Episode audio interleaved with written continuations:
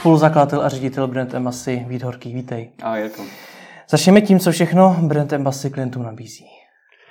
No, my jsme vlastně Brand Embassy vyvinuli technologii, takže software, internetovou platformu, která pomáhá vlastně firmám, aby poskytovali skvělou zákaznickou péči. Mm-hmm. A zaměřujeme se vlastně na konkrétní problematiku, která se projevuje zejména v posledních deseti letech, kdy vlastně zákazníci čím dál tím více se obrací na značky nikoli pomocí telefonů, nebo že by šli vlastně do prodejny a řešili tam nějaký problém, ale používají mobilní aplikace, sociální sítě, různé messengery, live chaty a tak dále. A my jsme vlastně vytvořili software, který pomáhá v kontaktních centrech těch vel, především velkých firm, hmm. aby dokázali vlastně rychle odpovídat na tyhle ty zákaznické dotazy, aby se díky tomu dokázali i sami učit a aby díky tomu vlastně poskytovali celkově lepší péči, která se potom i projevuje v tom, že ta firma lépe vydělává, více hmm. vydělává peněz. To je poměrně abstraktní popis. Co teda všechno ta aplikace umí? Hmm.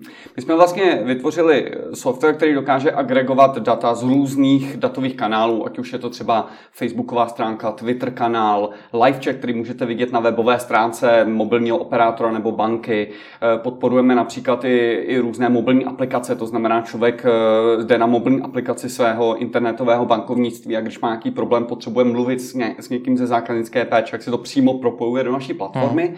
My všechny tyhle ty příspěvky, které jsou zpravidla tisíce každý den u každé větší firmy, tak my agregujeme, automaticky procesujeme, vytvořili jsme takový algoritmus, který automaticky vlastně priorizuje uh, ty příspěvky dle různé urgence a mnoha dalších různých uh, specifik hmm. a vlastně nasměřujete na toho nejlepšího agenta zákaznické péče, které té problematice nejvíce rozumí a nejlépe si taky může s tím zákazníkem rozumět. Hmm. A přímo přes tu naši platformu vlastně ten agent té zákaznické péče řeší ten problém problém s tím zákazníkem a nakonec i manažer v kontaktním centru nebo v marketingu si může vlastně zkontro, zkontrolovat dle naší analytiky, jak díky tomuhle přístupu k zákaznické péči ta firma je efektivnější, zvyšuje zákaznickou spokojenost nebo vydělává víc peněz. Já jsem se na to analytiku chtěl zeptat, co všechno z toho teda dokážete vyčíst? Tak ono samozřejmě tím, že my procesujeme poměrně hodně dat z různých datových toků, které jsou většinou digitální, to znamená, jdou poměrně hezky analyzovat, hmm tak eh, my vlastně se zaměřujeme na několik různých vlastně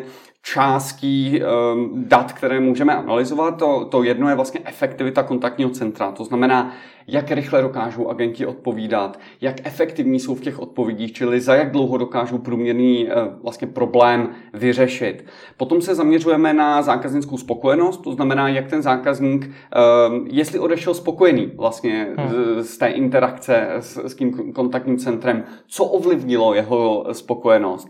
A ta třetí, ten třetí obor té analytiky je, o co vlastně zákazníkům jde, na co se ptají, s čím mají dlouhodobě problém a tak dále. A to jsou hrozně zajímavé data, které vlastně těm firmám uh, umožňují poznávat, v čem se mají zlepšit, v čem dlouhodobě třeba ta firma failuje a měla by se zlepšit, ať už na úrovni produktu, služeb, lidí, které v té firmě mají.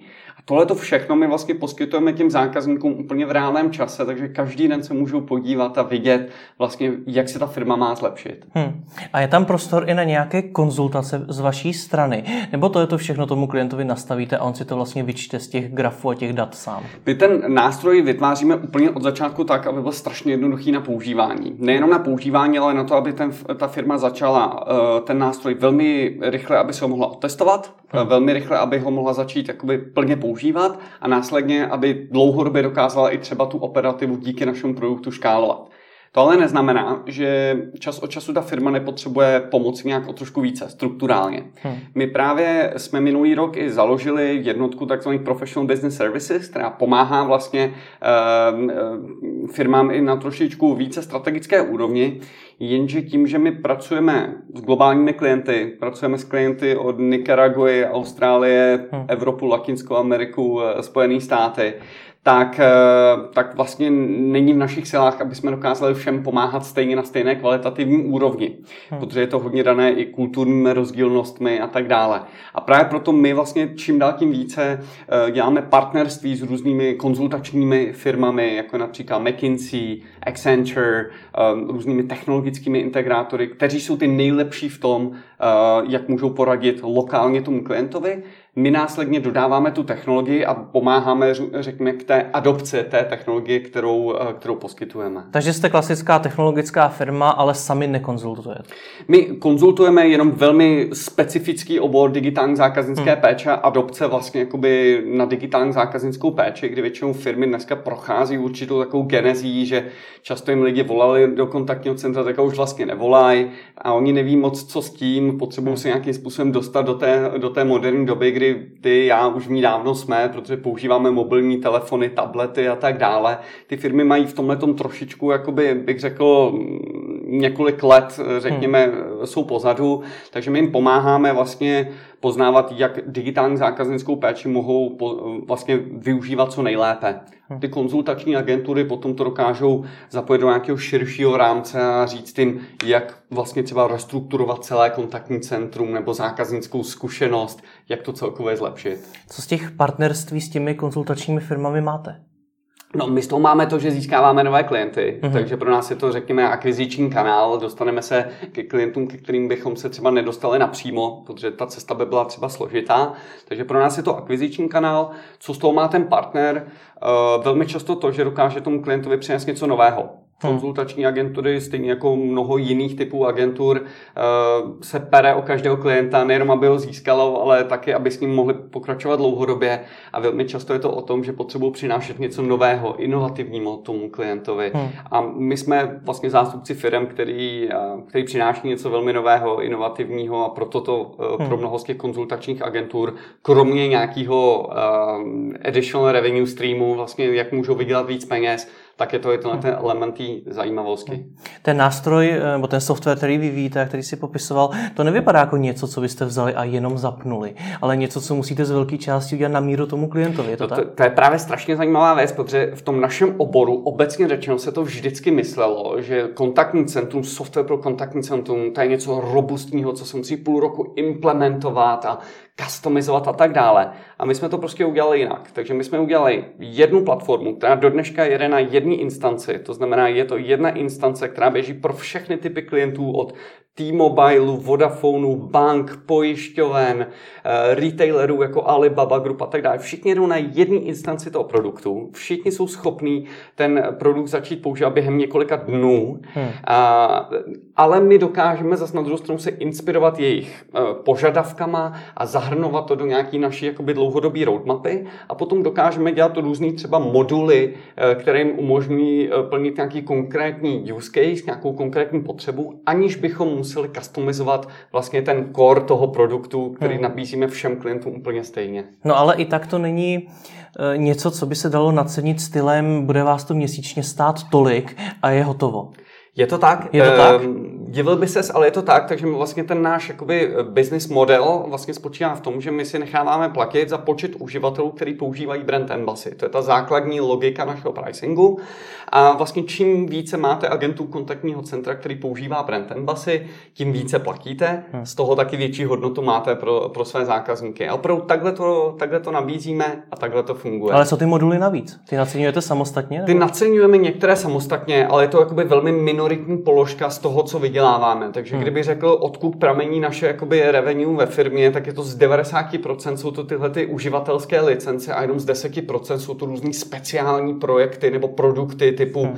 Eh, využití chatbotů eh, v zákaznické péči, různé napojení nějakých speciálních kanálů, eh, diskuzních for, blogů a tak dále, které děláme nikoli na míru, ale jsou to vlastně ty additional moduly vlastně v rámci toho produktu a ty hmm. si necháváme zaplatit zvlášť. Jak moc si vůbec můžete nechat mluvit do podoby toho základu vašeho softwaru? Protože věřím tomu, že každý ten klient bude mít přece jenom v něčem specifické požadavky a bude po vás jít, hele, zkuste upravit tohle, udělejte tamhle tak kde je ta hranice? Jo. Nutno říct, že jako my, my, kdybychom se hned od začátku neinspirovali našimi klienty, tak bychom asi dneska už ani neexistovali. Hmm. Našimi prvními klienty byli eh, ty tři hlavní mobilní operátoři tady v Česku. A my jsme se od nich naučili strašně moc. Do dneška jsou všichni tři našimi klienty po pěti letech.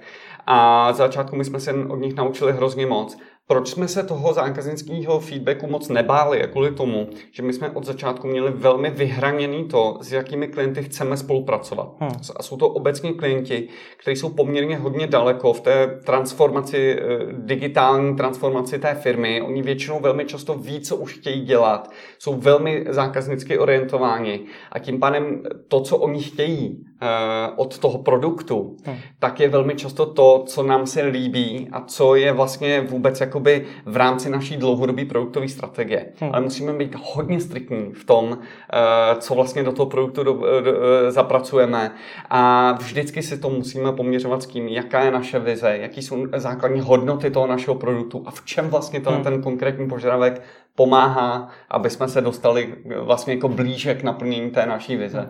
Ty jsi si trošičku naběhnul s těma operátorama, protože vy jim pomáháte se zákaznickou podporou. Hmm. A já, když někdy slyším kritiku na něčí hmm. zákaznickou podporu, tak jsou to právě mobilní operátoři. No jasně, no jasně. Tohle, eh, my, my obecně spolupracujeme s firmama, který uh, mají obrovské množství klientů a velmi často ty, tyhle ty firmy mají nějaké repetitivní problémy. Mobilní operátor klasicky má výparek signálu, banka má klasický výparek Eh, internetového bankovnictví, mobilního bankovnictví a tak dále. Ono by se zdivilo v tom, že eh, velmi často tyhle ty firmy eh, řekněme, nejsou úplně dobře hodnocení, co se týče toho tradiční zákaznické péče, když jim zavoláte, vysíte 10 minut na telefonu, když se s někým spojíte, jdete do prodejny, mluvíte tam s někým, který zrovna úplně není nejlépe vytrénovaný nebo nejlépe fokusovaný jenom na vás. Ale velmi často tyhle ty firmy jsou známy tím, že například na sociálních sítích poskytují skvělou zákaznickou péči. A my jsme se už mnohokrát setkali s tím, že zákazník, přímo koncový zákazník, jako se ty nebo já, si speciálně šel na sociální sítě a chtěl se bavit se, za, eh, s firmou tam, protože věděl, že tam dostane lepší zákaznickou péči. No ale promiň, ale není to vlastně důkaz toho, že uh, vy vlastně neděláte dobře tu práci, protože z toho, co jsem pochopil, tak váš software mimo jiné umožňuje sjednotit tu komunikaci na hmm. jedno místo. Jak ty sociální hmm. sítě, tak třeba e-mail a podobně. Hmm. Tak proč je najednou tak velký rozdíl u mobilních operátorů, hmm. jejich komunikace na sociálních sítích a v e-mailu? Hmm. Je to geneze, je to nějaká jakoby dlouhodobá geneze, kdy si myslím, že velké firmy jsou takovou tu velkou lodí na tom moři, která když vidí tamhle tři míle před sebou, že začíná bouřka, tak než se otočí, tak už ta bouřka bude nad nima. Za to ty menší firmy se dokážou otáčet na tom moři eh, mnohem rychleji.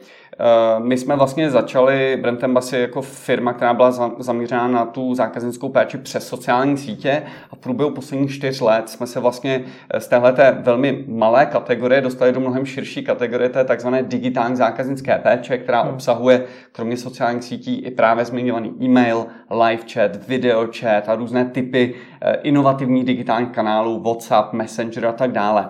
Mnoho z našich klientů historicky nás třeba používá pouze jenom na ty sociální sítě nebo na několik málo různých kanálů. A ono to není jenom o tom softwaru, který používají, ale o tom, jak mají vlastně strukturovaná ty kontaktní centra. Malá firma, když začíná, jako jsme třeba my v Brand Embassy, tak kontaktní centrum u nás má třeba pět lidí, pět, hmm. šest lidí. To znamená, my per se potřebujeme, že tyhle ty lidi budou jak zvedat telefon, odepisovat na e-maily, odepisovat na live chatu, odepisovat na sociálních sítích. Vlastně naprosto přirozeně mladá firma má vlastně takový unifikovaný přístup eh, k zákaznické péči. Když jdete do kontaktního centra mobilního operátora nebo banky, tak tam máte člověka, který pouze celý den zvedá telefony. Máte tam člověka, který je zodpovědný za navolávání klientů přes telefony. Potom tam máte agenty, kteří pouze odepisují na e-maily. Potom máte agenty, kteří dělají jenom sociální sítě. Tohle to se musí změnit.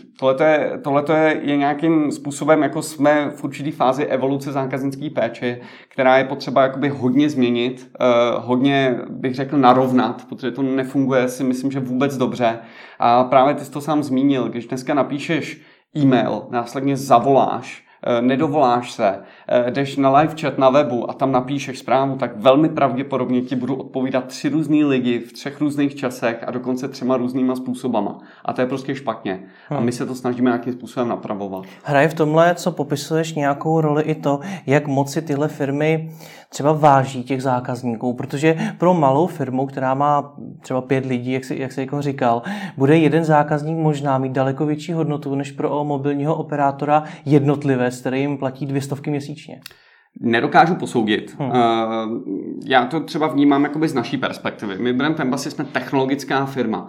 Mnoho technologických firm naprosto okatě dává najevo to, že se se zákazníkem příliš bavit nechce. Prostě hmm. potřebují poskytovat software, potřebují z něho mít co největší peníze, takže potřebují zaměřit co největší počet zákazníků a hlavně nám nevolejte, hlavně nám nepište, protože my na vás nemáme čas. My máme úplně jiný přístup. My hned od začátku, když firma měla sotva 15 lidí, tak jsme začali budovat takzvaný Customer Success oddělení, to znamená, nevím, abych to eh, přeložil, oddělení úspěchu našich zákazníků. A spočívá to v tom, že my tam máme vytrénovaný, skvělý, talentovaný lidi, kteří mají jediný cíl. Postarat se o to, že ten zákazník je šťastný. Hmm. Uh, s náma. A to znamená, že my vlastně hrozně moc investujeme do naší vlastní zákaznické péče, do poznávání potřeb našich zákazníků a tak dále. V čem se to promítá? Někdo by mohl říct, že je to luxusní investice, eh, která nemá biznisový racionál. A my už dneska po nějaký zhruba pětiletý historii Brand Embassy vidíme, že od nás zákazníci víceméně neodcházejí. Hmm. A bylo by velmi zkrátkovitý, kdybych řekl, že je to jenom díky tomu, že náš produkt je skvělý. On skvělý je, ale i v té pětileté historii jsme si nasekali spoustu problémů. Občas náš produkt nefungoval, občas byl pomalej, občas tam něco nebylo, už to tam dávno mělo být. Hmm. A kdyby jsme neměli skvělou zákaznickou péči, kdyby jsme neměli lidi, kteří mají skvělé vztahy s našimi klientama, ať už jsou v Česku, nebo v Latinské Americe, nebo v Austrálii, nebo v Kataru, tak ty klienti už by s náma asi dneska nebyli.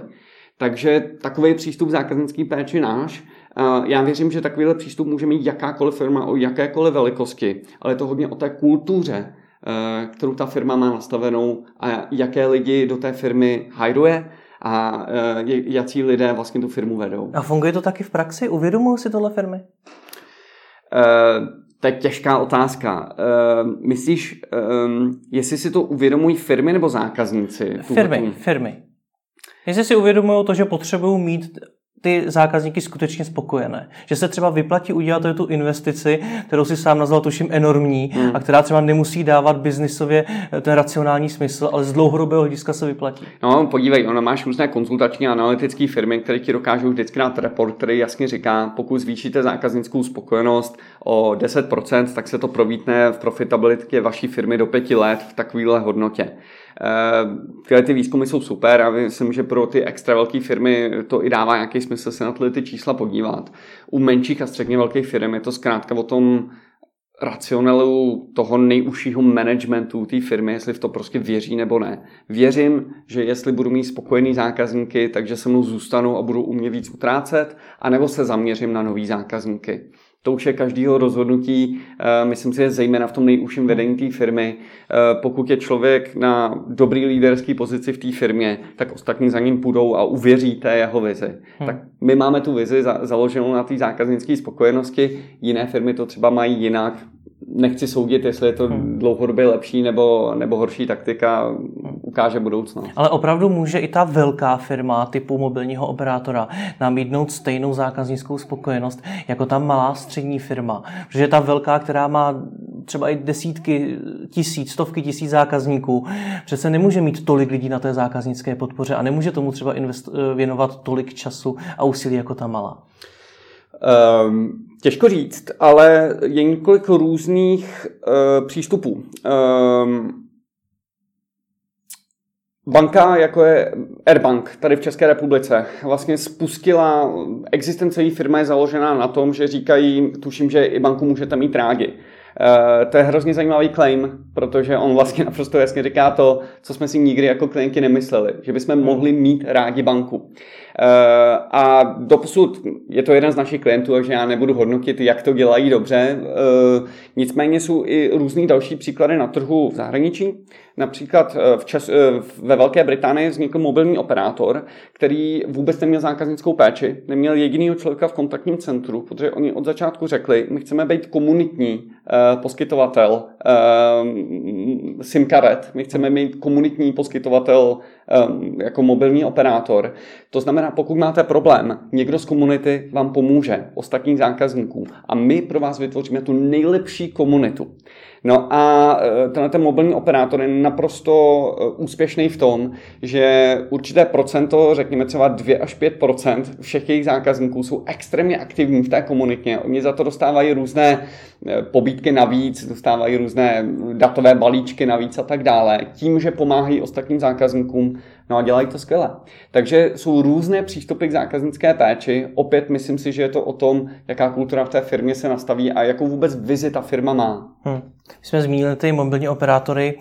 Pro jaké další klienty pracujete? Eh, my vlastně strategicky jsme zaměření na tři vertikály, čili tři industries, obory eh, globálně.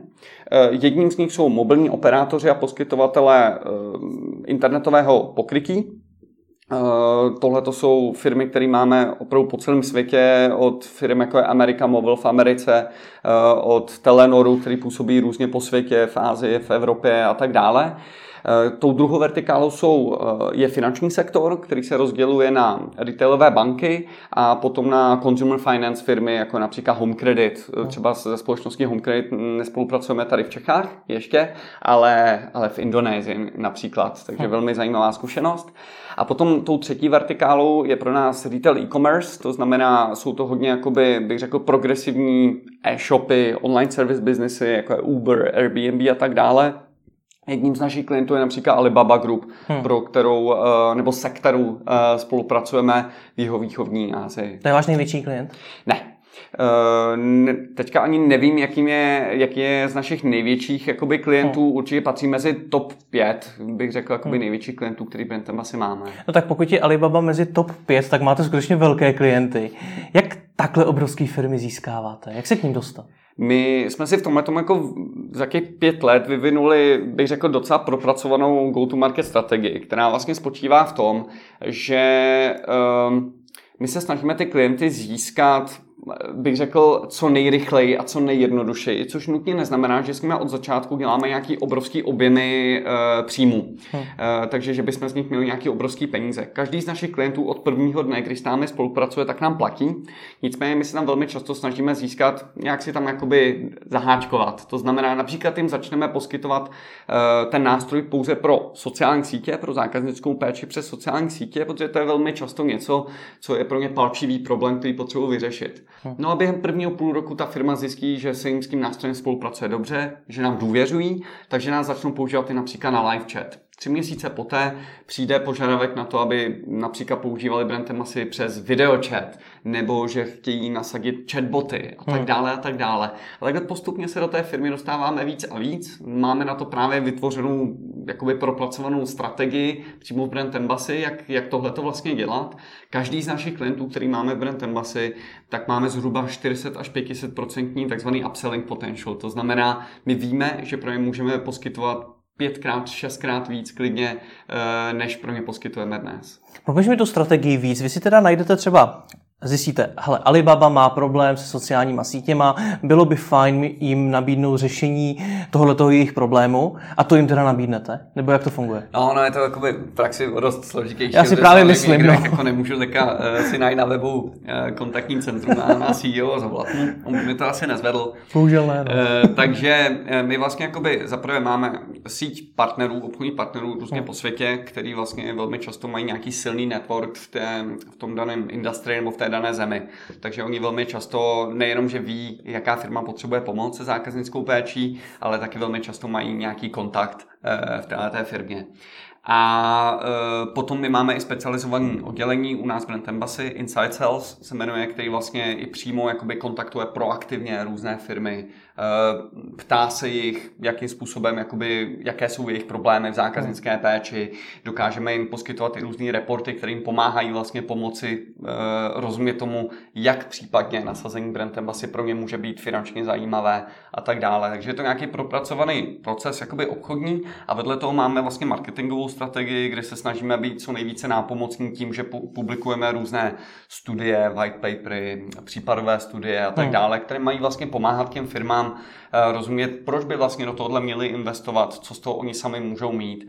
My jsme v oboru, který se pořád vytváří který před pěti, deseti lety pomalu ještě ani neexistoval jako samostatný obor. To znamená, ty firmy potřebují, nebo lidi v těch firmách potřebují trošku pomoc rozumět tomu, proč vlastně je to je to důležité se tomu věnovat. Hmm. Takže vy máte tři zdroje základní. První je klasický marketing, to, že jste vidět, ty firmy hmm. si vás všimnou, řeknou si, hele, brand Emasy je zajímavý, může nám pomoct, osloví vás. Potom jsou to ti partneři hmm. a potom je to ten váš inside sales, kdy vy přímo ty firmy si nějakým způsobem vytipujete, oslovíte. Neřekl bych to líp. Super. A který z těch zdrojů vám funguje nejvíc?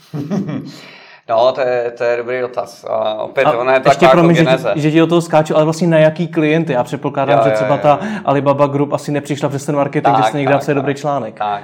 Ono, ještě je tam asi jakoby čtvrtý nějaký zdroj, eh, který jsem zapomněl říct. Hmm a to je doporučení od našich současných klientů, Jasně. což je pro nás jakoby hodně důležitý, protože my spolupracujeme s velkýma firmama, které velmi často mají pobočky různě po světě. Oni si mezi sebou eh, hmm. předávají buď informace, máme provider, který je skvělý, nebo máme provider, který je strašně špatný. Hmm. Tak my jsme zatím díky bohu eh, většinou v té první kategorii a díky tomu jsme získali hodně klientů. Eh, takže to je jedna věc. A tak já jsem zapomněl, co se stalo. Který z těch zdrojů funguje nejvíc a na jaký klienty? To je těžký, těžký to odpovědět, protože on je takový jako poměrně složitý metrix, vlastně metrixová struktura, co funguje kde nejlépe. V tom, v tom trhu těch mobilních operátorů nám mnohem víc už eh, funguje opravdu ta reference, hmm. takže už prostě ty klienti ví, jo, vy už tady děláte prostě s top 20 mobilních operátorů na světě, tak my se s váma a priori chceme pobavit taky. Eh, v trhu jako je bankovní nebo, nebo těch retail e-commerce, tam jsme známi méně, eh, proto tam potřebujeme trošku větší push, ať už marketingu, nebo těch partnerů, eh, nebo toho našeho inside salesu. A je to, ono je to opravdu skutečně kombinace. My jsme si nedávno snažili trackovat to, že když jsme získali tohodle klienta, co tomu přispělo nejvíce, jak, hmm.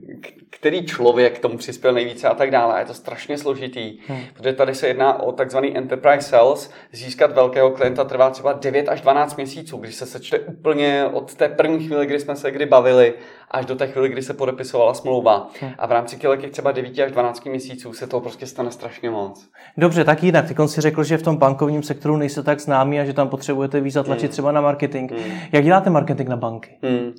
Eh, je to nějaká kombinace opět věcí, takže je to za prvé, že se snažíme, aby eh, o naší značce bylo větší, více známo, takže aby vůbec věděli, že brand Embassy existuje. Hmm. Eh, to je paradoxně v tom enterprise sektoru často to nejdůležitější. Hmm. Takže aby vůbec jako věděli, tady se mi neozývá nějaká no-name firma, která ještě před pár lety neexistovala. A tohle je firma, která má reálnou zkušenost a já bych se s nima bavit měl, protože by, pokud je nepřizvu do tendru, tak já jsem pochybil. Já jako člověk v té firmě jsem pochybil, protože hmm. jsem nepozval někoho, kdo nám mohl pomoci. Hmm. Můj šéf mě za to může vynadat. Takže eh, to povědomí o té značce se snažíme budovat různýma kampaněma, právě studiema různýma, občas mluvíme na nějakých konferencích a tak dále. A potom máme, řekněme, nějaký performance marketing, takže přímo děláme jakoby kampaně, které se zobrazují přímo lidem na určitých pozicích v těle těch firmách a snažíme se jim právě třeba nabídnout něco, co se jim opravdu může hodit. Hmm. To znamená například vypočítat si return on investment, návratnost investice do digitální zákaznické péče. My jsme na to vytvořili dost eh, komplexní algoritmus, který eh, vy do něho vložíte několik různých dat o tom, v jakém stavu máte dnes zákaznickou péči, úplně obecně. A my na základě toho dokážeme vypočítat, kolik můžete ušetřit a kolik můžete získat peněz, pokud budete investovat do různých typů taktik v digitální zákaznické péči. Takže už tam jdete s nějakou konkrétní pří, konkrétním příkladem, jak by mohla postupovat تبغى تطلع دانا فيرما Ano, my se snažíme už nějakým způsobem jakoby jim ukázat cestu, protože velmi často ty firmy jsou ještě ve stavu, kdy oni sice mají nějaký strategický cíl, nějaké digitální transformace nebo něco takového, to je velmi často daný boardem nebo ředitelem té firmy, ale potom chybí ty střednědobí cíle, kterým mají jasně ukazovat, tohle to jsou ty projekty na rok, na dva, který když uděláme, tak jsme mnohem blíže té vizi.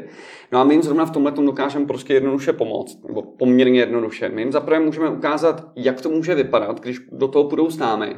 Potom my provedeme tou cestou tím, že nasadíme tu naši technologii, třeba nějaký partner, nebo my sami jim trošku pomůžeme usměrnit, aby to udělali správně. A oni potom můžou vlastně eh, tohleto, co s námi nasadili, nějakým způsobem škálovat pořád do většího a většího počtu eh, lidí v té firmě. Jasně, ale ty si předtím mluvil o tom zaháčkování v té hmm. firmě. Vy na takovéhle prezentaci můžete natknout někoho, nějakého zaměstnance té firmy. Ale co ten board, který, jak jsi hmm. sám řekl, rozhoduje? My v těch enterprise firmách chodíme už poměrně hodně vysoko. Takže my velmi často se bavíme s vice prezidentama, s odpovědnýma za operations, eh, bavíme se i s board level, jakoby lidma. Eh, Tohle to nám právě hodně pomáhá v tom, aby jsme s nimi mohli eh, řešit ty strategické projekty. Jakmile se vyřeší to, že ten board level nebo board minus jedna level rozumí tomu, že jim můžeme něco přinést, tak potom nás pošlou takhle níže už do nějaké konkrétní vertikály, s nimi vypracujeme nějaký projekt, říkáme tomu solution proposal, to hmm. znamená, eh, my poznáme, jaký jsou jejich potřeby a na to napasujeme vlastně vhodným způsobem, jak náš produkt může být nejlépe využitý. To jim odezdáme a i na nich, jestli to vezmou nebo ne. Takže co je to, co, s čím chceš odcházet ze schůzky třeba s viceprezidentem? No s dobrým pocitem. Jasně, ale jakoby asi předpokládám, že jo. potřebuješ nějaký jakoby next level. Co mm. teda bude dál? Jo, jo, jo. Eh, ten next step je většinou to, že se ta firma chce bavit dál hmm. a že oni nám řeknou, v jakém stavu tu zákaznickou péči mají. To znamená, oni nás představí na lidi, kteří tomu opravdu v té firmě rozumí na té detailní úrovni a řeknou nám, tohle nám funguje, tohle nám nefunguje, tohle to jsou naše cíle. To nám umožní už potom na naší straně trošku udělat nějaký proposal toho, jak by to mohlo fungovat. Hmm. Bavíme se o tom enterprise level salesu. My potom ještě pracujeme pro středně velké firmy, různý menší banky, menší e-shopy a tak dále. A tam ten proces je mnohem víc jakoby straightforward, tam je to mnohem přímější. Přijde klient, má nějaký konkrétní požadavek, my mu řekneme, uh, ukážeme ti demo, zkusit trial a po, po 14 dnech jsme schopni toho klienta podepsat. Takže hmm. tam jakoby to probíhá mnohem rychlejším a jednodušším způsobem. U těch větších firm je to nějaký jakoby dlouhodobější proces, který nám ale vlastně jakoby otevírá tu možnost se s těma klientama vlastně spolupracovat na mnohem větších vlastně projektech a tím pádem mnohem zajímavějších příjmech pro brand Embassy. Chápu, že ta vaše strategie je taková tedy natchnout je tím, že jim ukážete nějaký příklad toho, jak by to mohlo u nich vypadat. Hmm. Za druhý ukázat jim to demo, hmm. Dát jim ho, ať si ho vyzkouší. A za třetí dát jim úkol, aby se vám teda vůbec ozvali, protože znáš to, to je takový to klasický, jo, já se vám ozvu. Jo. Ale pak se třeba neozvu. No já jakoby obecně prostě nevěřím už dneska v to, že, že prodejce nebo salesák prostě má jenom prodávat. Hmm. V dnešní době prostě salesák má rozumět tomu oboru, ve kterém on je. On má být u toho stolu naprosto rovnocený s tím klientem. On ho má inspirovat, on ho má motivovat a on se ho má ptát na nepříjemné dotazy, hmm. který mají vést k tomu, že ten člověk na té druhé straně stolu dokáže opravdu mu sdělit, co je ten problém, který je potřeba vyřešit. Každá firma má obrovské množství problémů, včetně brand embassy. A dokud se ty problémy nezačnou řešit, tak žádný produkt ti nepomůže. Hmm. Ani brand embassy, ani jakýkoliv jiný. My se snažíme dostat opravdu k tomu meritu té věci a toho ten salesák musí být prostě schopný. Hmm. Kolik je? 30. 30. Jak, 31, tuším, jedna 30 už špatně. tak to zpětně všechno nejlepší. Jak 31 eh, chlapa, který takhle přijde a tohle to všechno říká, poslouchá a vnímá vice prezident, ředitel, manažer, někdo takhle vysoce postavený v nějaký korporaci? No, jako ne vždycky nejlíp.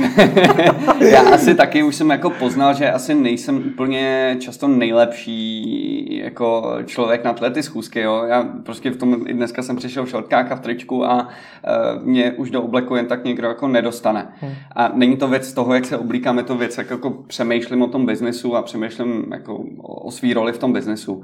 My jsme v Brand Embassy dokázali nahajrovat skvělý seniorní lidi, za který jsem opravdu strašně pišný, že jsme do té firmy dostali. Tohle to hmm. jsou lidi, kteří byli často na vice prezidentských nebo C-level pozicích ve velkých firmách. To jsou lidi, kteří přesně rozumí tomu, jak ten biznis funguje a kteří jsou úplně skvělou vlastně counterpart uh, tím skvělým člověkem k tomu stolu, uh, třeba s nějakým board level člověkem. Moje role je většinou uh, buď iniciovat ten vztah nějakým způsobem, anebo udělat nějaký jakoby zajímavý super intro o brand Embassy, kam jsme to dotáhli a tak dále, ale potom už máme lepší lidi ve firmě, než jsem já sám, a aby se ten projekt nějakým způsobem rozpracoval a aby se vybudovala ta důvěra. Jak si tyhle ty seniorní lidi do Brentama si získal? No, to je taky těžký říct. Já si myslím, že je to nějaká asi určitě kombinace věcí. Já myslím, že jakoby my od začátku máme nějakým způsobem buď štěstí, nebo prostě nějakým způsobem se stalo, že nám hned od začátku nějaký seniornější lidi věřili. A my jsme je dokázali k, té, k Brentem asi dostat třeba na úrovni advisory board člověka, takže člověka do toho, já nevím, jak se tomu říká v češtině, poradního sboru. E, nebo například se stal nějakým early investorem do Brent Embassy. A to jsou prostě lidi, kteří nám věřili dostatečně na to, aby nám věnovali nějaký čas. Hmm. Čas. Vel, velmi často to byl čas a nikoli třeba finance. My jsme jim neplatili, oni nám toho taky moc nedávali, ale postupem času jsme si budovali vůči sobě důvěru. A e, velmi často ty lidi čas, eh, vlastně postupně začali otevírat eh, třeba svůj, eh, svoje kontakty, takže začali nás napojovat na různé další lidi a tak dále. No a když se spojí tohleto s tím, že té firmě se prostě daří, jsme na oboru, který myslím, že každý člověk, který tomu rozumí, tak ví, že v tom trhu se prostě stane nějaká disruption v následujících pár letech, a budeme to buď my, nebo pár dalších firm, které to prostě můžou z toho udělat velkou věc tak když se tyhle ty věci spojí dohromady eh, a zaobalí se to v tom, že spoustu lidí eh, je na nějaký životní křivce v době, kdy prostě chtějí se zpátky dostat do, do pocitu, že to, co udělám já dneska v práci, jak zítra bude vidět a za tři roky můžu být pišnej eh, na to, co jsem vytvořil a ukázat dětem, jak jsem se spolu podílel na účastní firmě, tak když se tyhle ty věci spojí dohromady, tak, tak je to prostě skvěle našlápnuto k tomu, aby jsme kolem sebe měli jako skvělý seniorní lidi. A není to jenom věc Brentembasy, jak to může udělat jakákoliv jiná firma. Dokážeš mi říct jméno nebo jednoho, dva lidi z tvýho týmu, kteří, na který jsi fakt hrdý, že v týmu máš někoho, kdo je tak hodně seniorní, má za sebou takové zkušenosti, že jsi fakt rád, že ho máš v týmu? Jo. Já, já nechci jmenovat konkrétní lidi uh, takovýmhle způsobem, protože já jsem neuvěřitelně pišný na celý ten tým. Ten tým se neskutečně posouvá dopředu. My máme několik lidí, kteří s náma de facto začínali před pěti lety a před, přes ohromné množství problémů s náma vydrželi až do dneška. Hmm. A já jsem strašně pišný za jejich loajalitu, protože vím, že to pro mě mohlo být strašně těžký v některých eh, okamžicích vývoje té firmy. My jsme několikrát byli ve chvíli, kdy, kdy jsme nevěděli, jestli za tři měsíce budeme existovat. A tohle to jakoby klobouk dolů, že s náma vydrželi. A potom máme zase lidi, kteří uh, k nám třeba nastoupili nedávno, ale jsou to takový ty shining stars, prostě hmm. Nastoupili nějakou pozici, teďka už si začínají pod sebe hajrovat další lidi, začínají uh, dělat business po celém světě, nebo jsou skvělýma developerama, začínají nějakým způsobem vést nějaký lidi ve firmě a tak dále. A to je prostě naprosto úžasný to vidět. No a potom máme lidi, kde se uh, úžasným způsobem vlastně spojil vlastně jejich osobní život a pracovní život. My máme několik lidí, kteří jsou například na mateřský dovolený. A nedávno se jim narodilo dítě.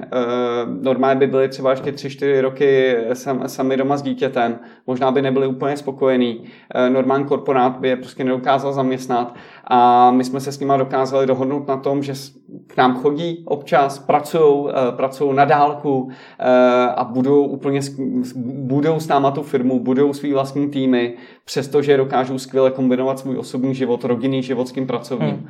A já jsem prostě pišnej za všechny tyhle ty skupiny těch lidí Brentem Basy stejnou měrou. Tomu rozumím, ale stejně ty víš, eh, co za lidi do té firmy potřebuješ. Hmm. Tak jak to probíhá? Ty si řekneš, hele, tamhle je seniorní manažer, má takovýhle zkušenosti, hodil by se k nám do firmy, tak ho zkusíš nějakým způsobem přetáhnout, nebo jaký jo. máš na to? to já, jakoby, já jsem v tomhle tom teda eh, dost jako pocitově založený. Já hmm. jako hodně věřím na takový ty emoce a první dojem z toho člověka. Hmm. Takže eh, my samozřejmě máme jakoby jasně vypsané pozice, který, který ten daný rok hajrujeme. Hmm. Uh, trošku se to mění v průběhu roku, ale víceméně je to pořád to stejný. Takže naši rekrutři dělají na těch pozicích a tak dále. A tam občas třeba dohodím kandidáta, o kterém věřím, že by mohl být dobrý. A potom já sám funguji prostě způsobem tím, že se potkávám s hromadou různých lidí a jakmile prostě vidím tu jiskru v tom boku toho člověka, jakmile vidím, že ten člověk je brutálně našlápnutý a třeba pracuje zrovna s firmou nebo pro firmu, kde prostě není úplně dobře využitý, tak se s ním prostě snažím bavit. Hmm. A já nevím, jestli může být nějakou konkrétní pozici v Brentem asi zítra nebo za rok, ale prostě já s tím člověkem chci budovat vztah, protože věřím, že jednou se spolu třeba najdeme nějakou společnou cestu a do té doby si můžeme jenom vyměňovat skvělé názory a učit se sami od sebe. Tak takový je přístup můj. Hmm. Vy jste vyrostli od nuly. Kdy jste si mohli začít dovolit tyhle ty seniorní lidi do týmu nabírat? Já tím mířím i k tomu, že seniorní lidi by chtěl mít v týmu každý, hmm. ale ne každý dokáže zaplatit. Jo. Tak jak jste já to si, řešili vy? Jo, já si myslím, že by bylo něco fundamentálně špatně, kdyby eh, zakladatel startupu si myslel, že seniorní lidi může získat jenom na základě peněz. Já si troufnu říct, že žádný člověk, který pracuje v Brand Embassy, k nám nešel kvůli penězům. A pokud by to tak bylo, tak je to špatně. Jo, protože eh, ty lidi nemají jít do firmy kvůli tomu, že dostanou o 20% víc než v předchozí práci. Protože a priori oni nebudou spokojení ve startupu. My nejsme prostě firma, eh, kde by byl spokojený člověk, který tam šel jenom za financema a který není ochotný tomu obětovat um, velkou porci svého života, uh, velkou porci svého přemýšlení, protože ve startupu se často prostě o té práci uh, přemýšlí i po té, co z té kanceláře odejdete. Takže my máme velmi drahý lidi, kteří za náma šli a šli o 30-40% dolů níž se svým, se svým příjmem, který měli předtím. Hmm. Jo, a neudělali by to, pokud by obrovsky nevěřili v myšlenku té firmy, ne, nebyli třeba nějakým způsobem motivováni k tomu, že pokud udělají velkou díru do světa s Brentem Basy, tak za to dostanou hodně peněz třeba v budoucnu. Ale rozhodně nešli kvůli tomu, aby měli lepší plat. A tohle to si troufnu říct, že může udělat člověk, který se chystá firmu za, uh, založit zítra. Hmm. Může tam získat skvělého seniorního člověka, ale vlastně musí ho motivovat tím způsobem, co ta firma potřebuje a co pro toho člověka může být zajímavé. Daří se tíhle ty seniorní lidi hledat i v Česku? Jo daří. Já obecně si myslím, jako, že se nám daří super ligy. Uh, já jsem i nedávno říkal v jiném rozhovoru, že já prostě jsem spokojený s tím, jak se tady podniká v Česku. Uh, máme tady tendenci obecně Češi si myslím, že poměrně hodně nadávat na podnikatelský tady jako prostředí v Česku.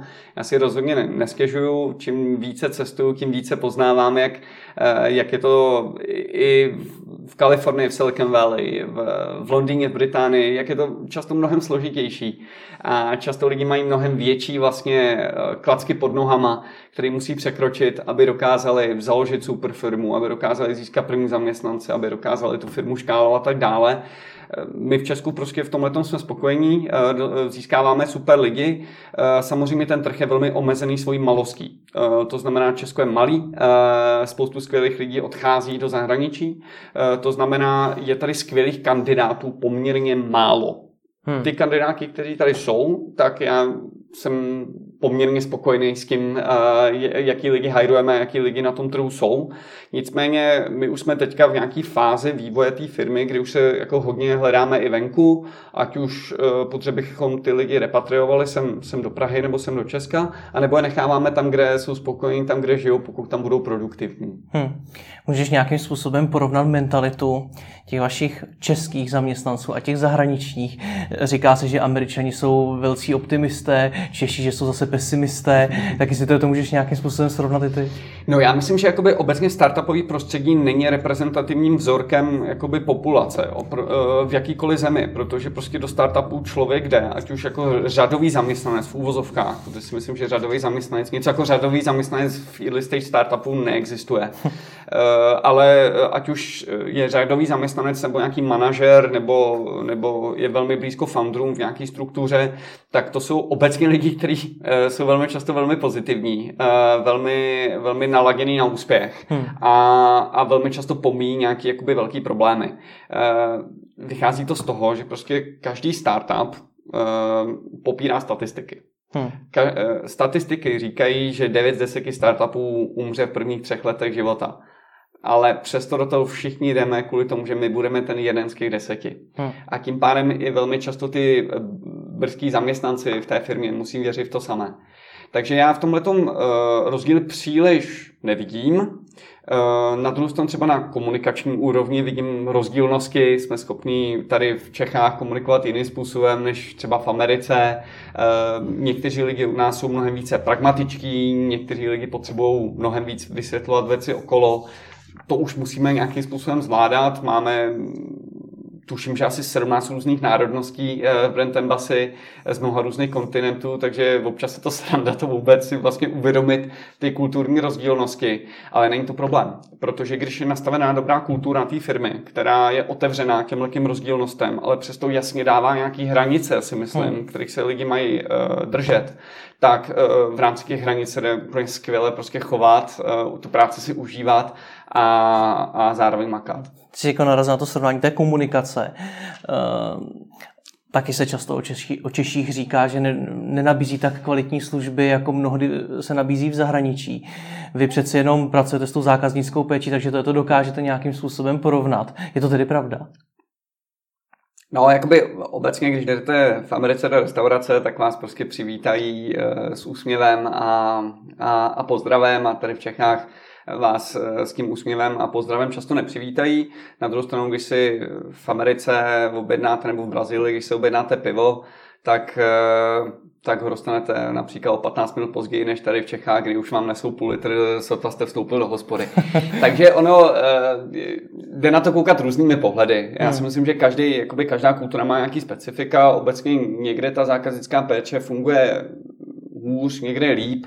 Já třeba v tom našem oboru té digitální zákaznické péče například vidím to, že Evropa je hodně popředu. Jo, jakoby evropské firmy, eh, to, jak pohlížejí na zákaznickou péči v těch digitálních kanálech, takže v těch inovativnějších, řekněme, kanálech, tak jsou hodně popředu. Ty lidi, kteří jsou za těma počítačema v tom kontaktním centru, jsou velmi často skvěle vytrénovaní a jsou to lidi, kteří čím dál tím více jsou i motivovaní, aby tu práci dělali dobře, hmm. aby z toho nějaký jakoby viděli i výsledek sami pro sebe. A v tomhle tom často už zavedený trhy, jako ve Spojených státech a v těch velkých trzích, kde prostě ty call centra jsou obrovský, jsou tam desítky tisíc zaměstnanců, tak často ty lidi jsou třeba méně motivovaný, aby dělali skvělou práci. Já vím, že to je těžká otázka, že asi jako nebudeš znát úplně přesnou odpověď, ale co je teda potřeba pro to, aby se tohleto zlepšilo, aby když přijdu do restaurace, aby se tam taky usmívali a přivítali mě? Je to teda o tom lepším finančním hodnocení? Nebo ne, já, já, si to nemyslím. Nebo takhle. Obecně řečeno, jakoby agenti zákaznické péče, když tak mluvím o těch lidech, kteří sedí v kontaktním centru, tak jsou nedostatečně placený. Ten trh se dostal do úplně jakoby hloupé situace, kdy prostě člověk, který je naprosto eh, důležitý pro tu firmu, nebo udržuje vztah se zákazníkem a rozhoduje o tom, jestli ten zákazník zrovna dneska neodejde, hmm. tak sám je velmi nespokojený a je špatně placený. Takže eh, jakoby platy se musí zvýšit zvýšit. E, nicméně musí se zvýšit i hodnota těch lidí e, v té dané firmě. Ty lidi musí být prostě skvělí.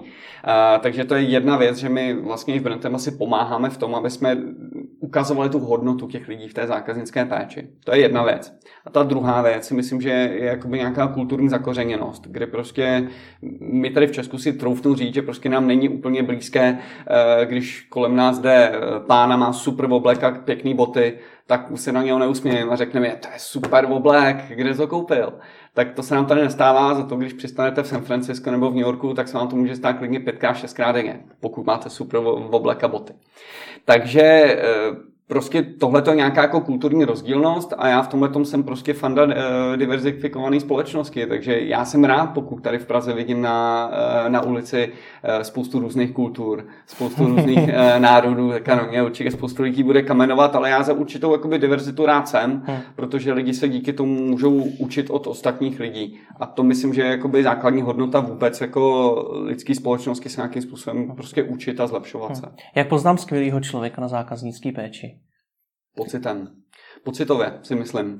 Jo, toho člověka nemusíte vidět, toho člověka vám klidně může psát e-mail, ale jde to prostě o tom, co z něho sá, jaký, jaký použije pozdrav, jestli je k vám osobní, jestli se nebojí přiznat chybu například. Pokud uh, eh, tohle to všechno jakoby se projevuje v té komunikaci, tak já osobně třeba z toho mám dobrý pocit. Hmm. Ale je to velmi subjektivní záležitost. Ty můžeš třeba poskyt, eh, ty můžeš vlastně posuzovat uh, agenta zákaznické péče pouze podle efektivity. To znamená, vyřešil to se mnou o tři minuty dříve, uh, než bych předpokládal, nebo ne. Já jsem třeba uh, zvyklý si klidně více počkat, ale zase z toho člověka chci mít skvělý pocit. Hmm, hmm. Já bych se budu rád probral ještě jedno téma. Vy máte, tuším, 15 investorů prostoru? Mm, ono to ještě zrostlo od poslední doby, co jsem o tom mluvil. Ano. Proč jich máte tolik a nemáte jako většina firm, která má investora třeba jednoho, dva? No, protože nejsme většina firm. ne, eh, my jsme vlastně zvolili takový, bych řekl, netradiční způsob eh, fundraisingu. Nejsme rozhodně jediná firma, která by to takhle dělala, dělá to tak spoustu firm, kdy my jsme vlastně jako být nějakým institucionálním venture capital fondům, jsme se rozhodli, že chceme do té firmy dostat i lidi, kteří nám právě můžou pomáhat eh, tím smart money elementem. To znamená nejenom těma dolarama, který nám pošlou na bankovní účet, ale i díky tomu, že rozumí třeba nějakému konkrétnímu oboru nebo mají skvělé kontakty a tak dále. A my jsme takhle do, do Brand Embassy dostali obrovské množství skvělých lidí, jsou to CEO z hodně velkých firm, jsou to um, opravdu jakoby industry experti v mnoha různých oblastech po hmm. celém světě. A tohle nám strašně moc pomáhá, protože oni často napojí nás na uh, potenciálního klienta, napojí nás na potenciálního partnera, napojí nás na další investory. Hmm. A tohle to jsou všechno věci, které nám strašně moc vlastně pomáhají tu firmu dostávat dopředu. Nutno si uvědomit, že prostě Brentem je pořád řízený jedním klučinou, který mu je 31 a druhým klučinou, který mu je 25. To znamená, plus nějakýma dalšíma lidma, který jsme moc rádi, že už v té firmě máme. Eh, my se musíme strašně moc ještě učit. A my se prostě snažíme se učit od těch nejlepších a to jsou lidi, kteří jsou mimo jiné i našimi investory. To, co říkáš, může inspirovat spoustu podnikatelů. Tak jak opět se musím se to stejně jako předtím. Jak tyhle ty lidi získat, ty, ty investory? Já, co jsem poznal, já jsem se na to často těch investorů ptal, jako jak to, že se nám jako rozhodli dát nějaký peníze, co je k tomu vedlo. Hmm. A e, jako obvykle je to kombinace různých věcí, ale velmi často hodnotí jakoby tu osobu toho zakladatele nebo toho foundera, prostě jestli nějakým způsobem v něm našli něco ze sebe. Hmm. Jestli v něm vidí mladšího sebe například, nebo člověka, který dokáže udělat třeba úspěch, který oni v tom věku nedokázali udělat. Jo, takže se teďka snaží nějakým způsobem pomoci e, něčemu, aby mohli být součástí toho úspěchu taky. Tak to je, myslím, že jeden element, který prostě buď ten člověk má nebo nemá, nebo buď se potkává s tím správným člověkem nebo ne. A potom je tam ta síla myšlenky té firmy, si myslím. Opravdu jako jestli ta vize, jestli se v té vize té firmy nějakým způsobem oni sami zobrazují, jestli věří tomu, co vy děláte. Hmm. A ta třetí věc je eh, velmi často prostě, jaký máte tým lidí nebo jaký lidi jsou kolem té firmy. To znamená už současní investoři, nějaký advisory a tak dále. A jestli jsi všiml dobře, já jsem ani jenom neřekl produkt. Ono je, to, ono je to paradoxní, ale ten produkt velmi často je až nějakou další prioritou. Velmi často to pramení kvůli tomu, že zaprvé ten investor tomu produktu nemusí rozumět. To znamená, není schopný posoudit, jestli ten produkt je dobrý nebo ne. A, a za druhý, eh, v nějakých raných um, fázích firmy ten produkt se poměrně ještě hodně mění. To znamená, to, co jsme Brentem asi měli v prvních dvou letech života té firmy, není to, co máme dneska. To hmm. znamená, hodnotit tu firmu podle projektu, který jsme měli tři roky zpátky, tak by nebylo vlastně eh, dobrý nějaký eh, vyhodnocovací kritérium. Hm. Jak probíhá potom to vyjednávání s tím potenciálním in, eh, investorem? Protože z toho, co popisuješ, to vypadá tak, že ho musíš jít několikrát na pivo, abyste, hmm. si, abyste si sedli. Musíš ho seznámit s celým vaším týmem a tak podobně. Je to strašně individuální. My jsme měli investory, se kterými já jsem strávil desítky hodin času, možná, když se to sečte úplně dohromady. Oni měli desítky dotazů technických, strategických, ukazovali jsme jim business plán, probírali jsme to hodně dopodrobná. A potom jsme měli klienty, se kterými jsme si super sedli a po jedné schůzce a po jednom telefonátu nám řekli, tak vám dám 200 tisíc dolarů, kam to mám poslat.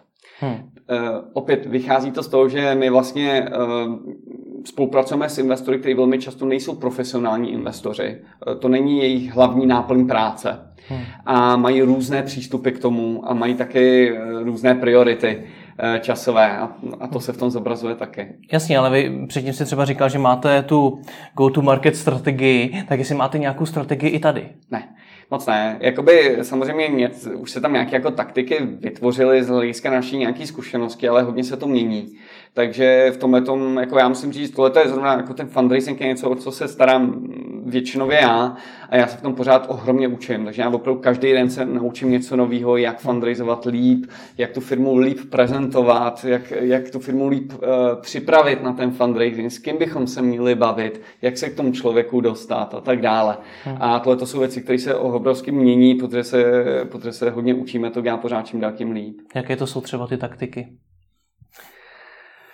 Uh, tak uh, zaprvé je to hodně jakoby o té prezentaci té firmy. Hmm. Uh, to znamená, jakoby, jak vůbec jakoby ta firma působí na prvním slajdu prezentace. Když to takhle jako úplně zjednoduším, prostě uh, investora zaujmete nejdřív během první deseti vteřin.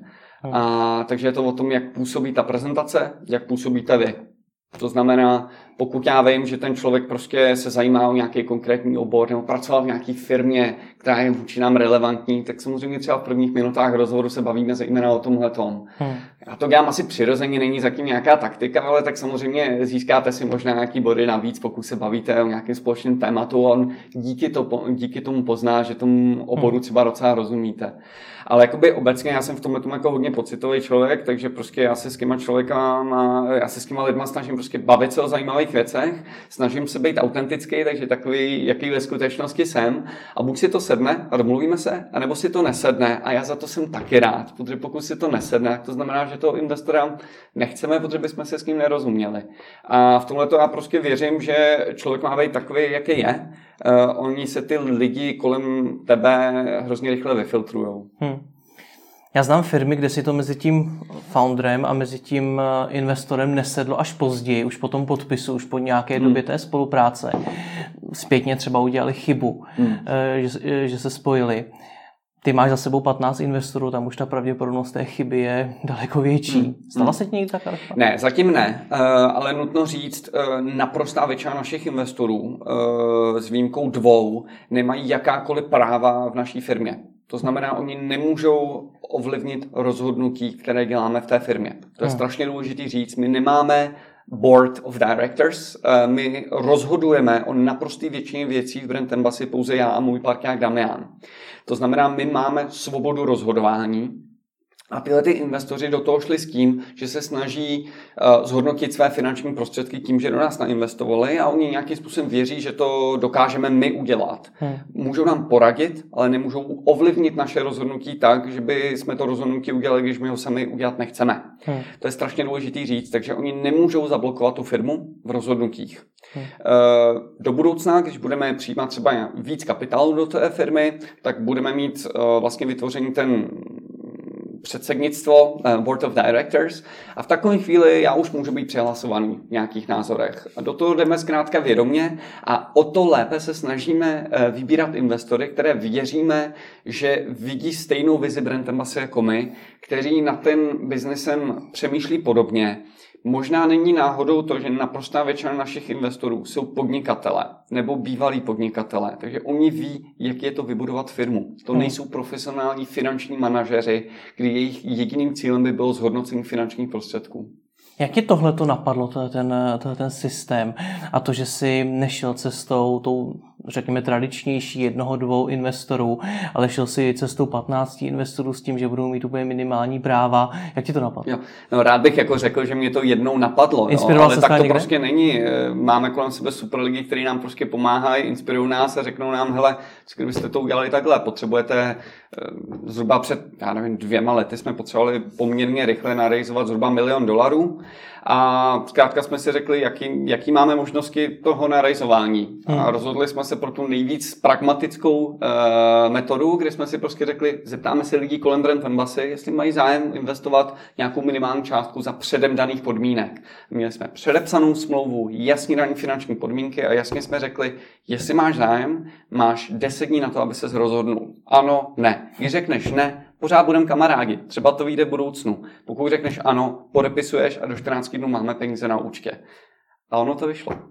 Až takhle tvrdý jste byli, máte 10 dnů na rozmyšlenou? Já jsem si, když mi to poprvé někdo říkal, a to mi říkal vlastně eh, jiný startupový founder, takže eh, když mi tohle to říkal, jsem si říkal, to přece není možné, že budu takhle arrogantní. Hmm. No a já jsem postupem doby zjistil, že vlastně ty investoři jsou rádi za to, že si mi jasně dají ty podmínky, protože oni nemusí přemýšlet o všech různých variantách a tak dále. Oni se můžou zaměřit na to, kdo jsme my. Hmm. A nemusí přemýšlet o těch podmínkách investic investice, jak by to mohlo fungovat a mají nainvestovat milion nebo sto. Když jim řeknu milion, neurazí se. A takhle to bylo naprosto jasně raný a pro mě to bylo vlastně zjednodušení. Hmm. Co ti pomáhá tyhle ty rozhodnutí dělat? Protože to jsou velmi vážná rozhodnutí, jakou strategii mít na ty investory, zda přibrat další investory, jakou strategii na ty klienty a tak dále. Co ti to pomáhá? No, jakoby především mi pomáhá, říkám to mnoha jiným třeba fundrům, eh, jiných startupů, je dobrý prostě mít dobrýho parťáka nebo parťáky v té firmě. Jo, je, je, dobrý mít někoho v té firmě, se kterým můžete probíhat naprosto všechno Promiň, a ale se poradit. potom jsi to stejně ty, kdo musí udělat to no, rozhodnutí. Jasně, určitě jo. A já jakoby s děláním rozhodnutí nemám vůbec žádný problém. Já, hmm. jakoby obecně v tomhle tom prostě já radši udělám rozhodnutí, než to rozhodnutí neudělám. To znamená, já s děláním rozhodnutí nemám problém, nemám problém dělat chyby. Uh, ale uh, je hrozně důležitý získat nějaký další názory přesvědčit se, že to, co děláš, není úplná blbost. Hmm. Jo, něco, co prostě je naprosto jasný, že je blbost a jediný, kdo to nevidí, jsi ty sám. Hmm. A to se stává velmi často. Takže já jsem rád, že mám parťáka, se kterým to můžu probrat. Jsem rád, že kolem Brentenbasy máme několik lidí, se kterými to můžeme probrat. To jsou ty základní věci, si myslím, které jakoby ti snižují šanci toho, že děláš nějakou kompletní blbost. Hmm. A potom už jenom stačí udělat to rozhodnutí a přát si, že to vyjde. Ale jak si to všechno urovnáváš v té hlavě? O tom jde. A teď mluvím o těch prioritách, o těch problémech, ale třeba i příležitostech. Já třeba znám lidi, kteří mají jeden pracovní den v týdnu jenom sami pro sebe, jo, kdy si to je to všechno srovnávají a určují si teda, co jo. bude dál. No zrovna, když jsem teďka přišel do studia, tak jsi mi říkal, eh, jestli jsem byl běhat, že jsem přišel takhle ve sportovní oblečení. A jestli takhle jsem měl lidi dělat srandu, před týdnem jsem přišel za investorem, on se mě ptal, ne, eh, člověk na recepci se mě ptal, jestli jestli jsem messenger, jestli jsem přišel nějakou ten, já jsem tam přišel v krakasech a měl jsem na sobě batok a sportovní boty. Ten důvod je ten, že já rád chodím. Já hmm. každý den chodím zhruba 15 kilometrů. A nedělám to pouze ze zdravotního hlediska. Kdybych to dělal kvůli zdraví, tak bych asi snad vypadal líp. Ale dělám to kvůli tomu, že já jsem zjistil, že během chození se mi skvěle vlastně eh, uspořádají myšlenky a dokážu se naprosto jasně vlastně rozhodnout o nějakých prioritách, co je potřeba změnit, co je potřeba rozhodnout, co je potřeba zlepšit a tak dále. Mám u sebe vždycky iPad, všechno si napíšu a jakmile skončí procházka nebo často i během té procházky, tak vlastně udělám hned ty další kroky. Hm. Je potřeba každý den mít prostě nějakou kadenci, každý den mít hotové věci a já to prostě k tomu využívám ty procházky. Pítku, děkuji ti moc za rozhovor. Díky moc.